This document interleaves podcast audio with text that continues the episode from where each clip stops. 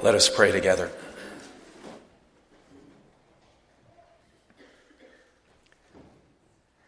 Dear God, we thank you and we praise you for the way that you have wired our hearts and minds with a love for story.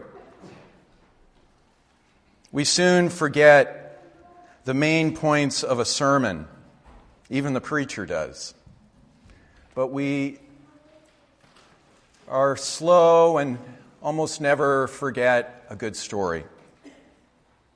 So, by the power of your Holy Spirit now, may your story, your good story, take hold of us in some new way. This story with Jesus at its center.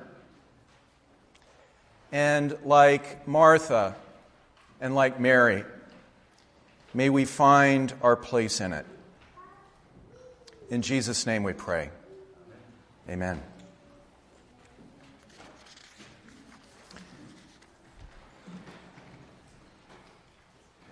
The Jewish Passover is fast approaching, and great crowds of pilgrims from around the Mediterranean are streaming into Jerusalem, about to swell its population from the size of Lancaster way up into the hundreds of thousands.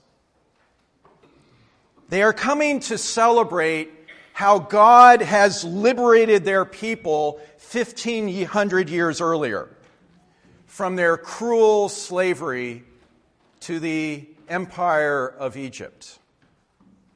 And many are now waiting for a Messiah to come set them free from yet another brutal empire this one centered in Rome.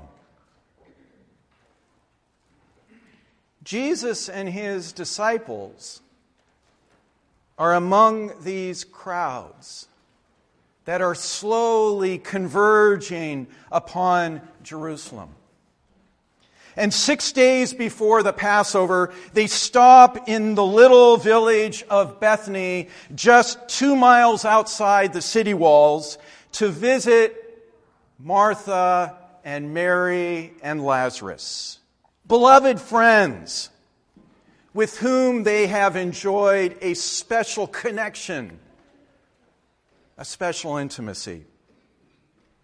You see, for the past three years, amidst a growing storm of religious threats and controversy from Jerusalem, their home in Bethany has been a safe haven for friendship, prayer, conversation, and my goodness, enjoying Martha's out of this world cooking.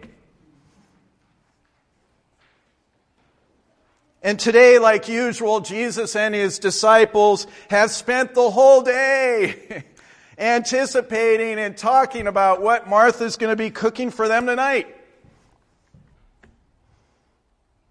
But for Martha,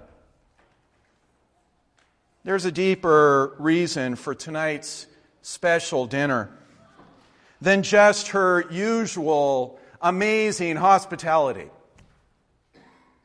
You see, Jesus has just raised her brother Lazarus from the dead. And during that tumultuous experience, Martha surprised herself and just about everybody else by blurting out to Jesus that he is the Son of God, the Messiah, the anointed one in Hebrew. And so today, Martha has gone all out, thrown herself into making this feast of gratitude for Jesus. She's been working all day long to fill her home with the fragrance of her cooking and her love. She's been waiting all day long to see Jesus' eyes light up when he first walks in the door, and she's not disappointed. Nor are Jesus and his disciples disappointed either when she spreads out before them her mouth watering feast of love. Roasted lamb, sprinkled with ground peppercorns, garlic, and pine nuts. Eggplant slices, fried in olive oil and topped with goat cheese and basil. Zucchini and grape leaves, stuffed with rice and fresh dill and thickened yogurt. Anybody hungry yet?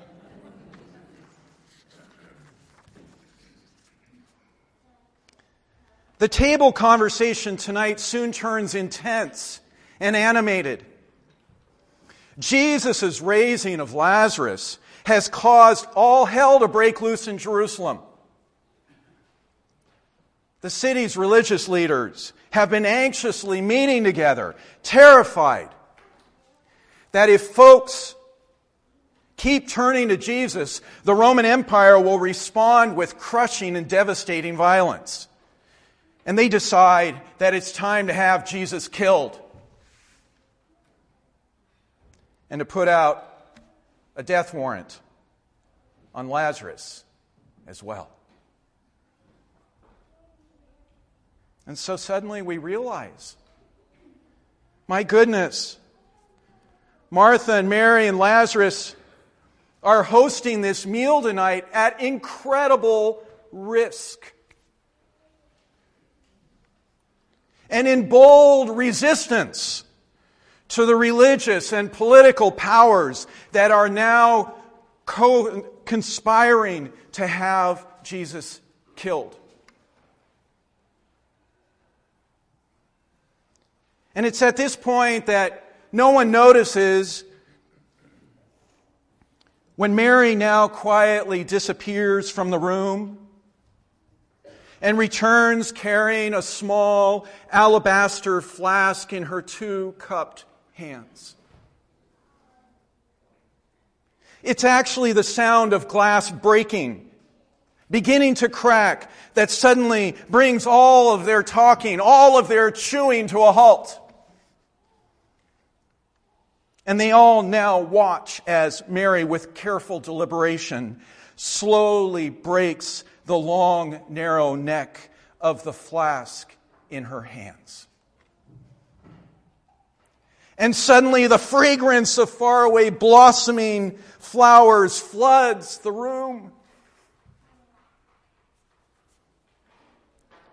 It's the exquisite scent of nard made from a pink flower that only grows above 10,000 feet in the Himalayan mountains, 3,000 miles away.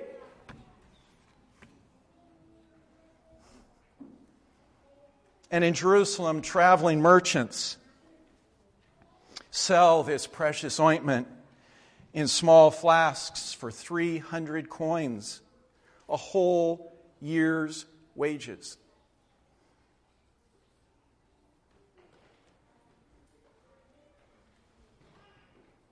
Kneeling at Jesus' feet, Mary now anoints them with an extravagant flow of amber colored oil and slowly massages the ointment into Jesus' parched and calloused soles. Feet that for three long years have been walking the dusty roads of Galilee, Samaria, and Judea.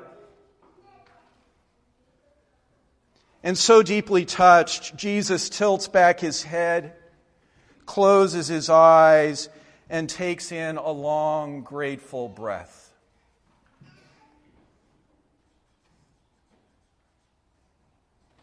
And then, as the disciples' stunned silence deepens, Mary scandalously takes off her headscarf in front of all these men gathers her long, gorgeous hair to one side, and now uses it to slowly and gently wipe her rabbi's feet.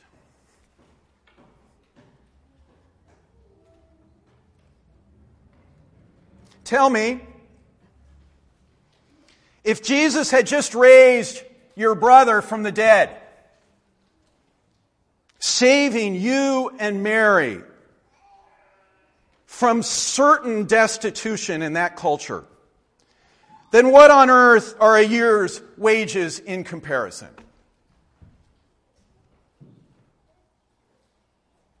If Jesus has broken all propriety by scandalously teaching you, a woman, how to commune with God in prayer, and helped you to see your infinite worth to God, then my goodness, what are 300 silver coins?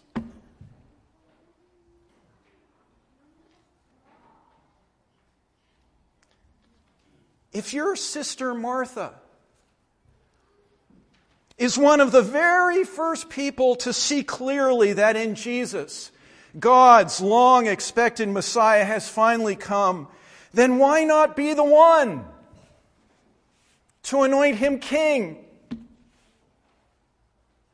Just as they did long ago with Saul and David and Solomon. And tell me, if you sense that Jesus is about to face a terrible and brutal death at the hands of the powers that be, then why not lovingly anoint his body now for burial?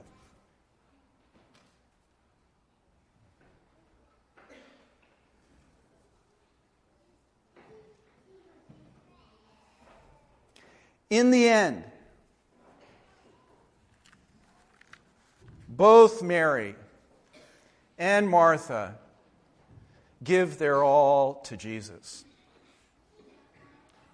They lean into hope. And they do what love requires. And like and unlike many others, they won't find themselves later on sighing and filled with regret. Ever felt that way? sighing and filled with regret. No. They love Jesus with the same bold and lavish love with which he has loved them.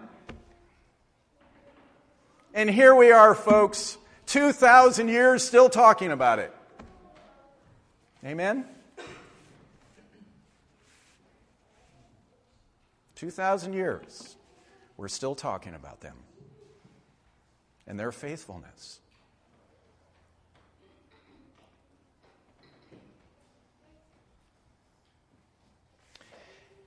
In Isaiah 43 today, we hear the promise that even in the midst of our times of struggling and suffering and pain, God is mysteriously at work to bring renewal to our lives, to our church, and to our world. I am about to do a new thing, God says. Now it springs, it springs, it springs forth. Do you not perceive it? Do you have eyes to see?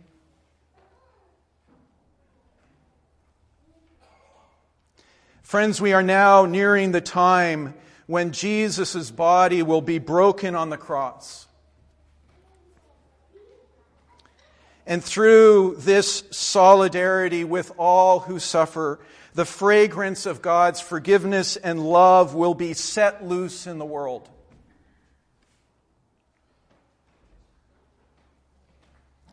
And we are nearing Easter, when God will raise Jesus and vindicate his life and his love, and vindicate also the courage and resistance of faithful disciples like Mary and like Martha.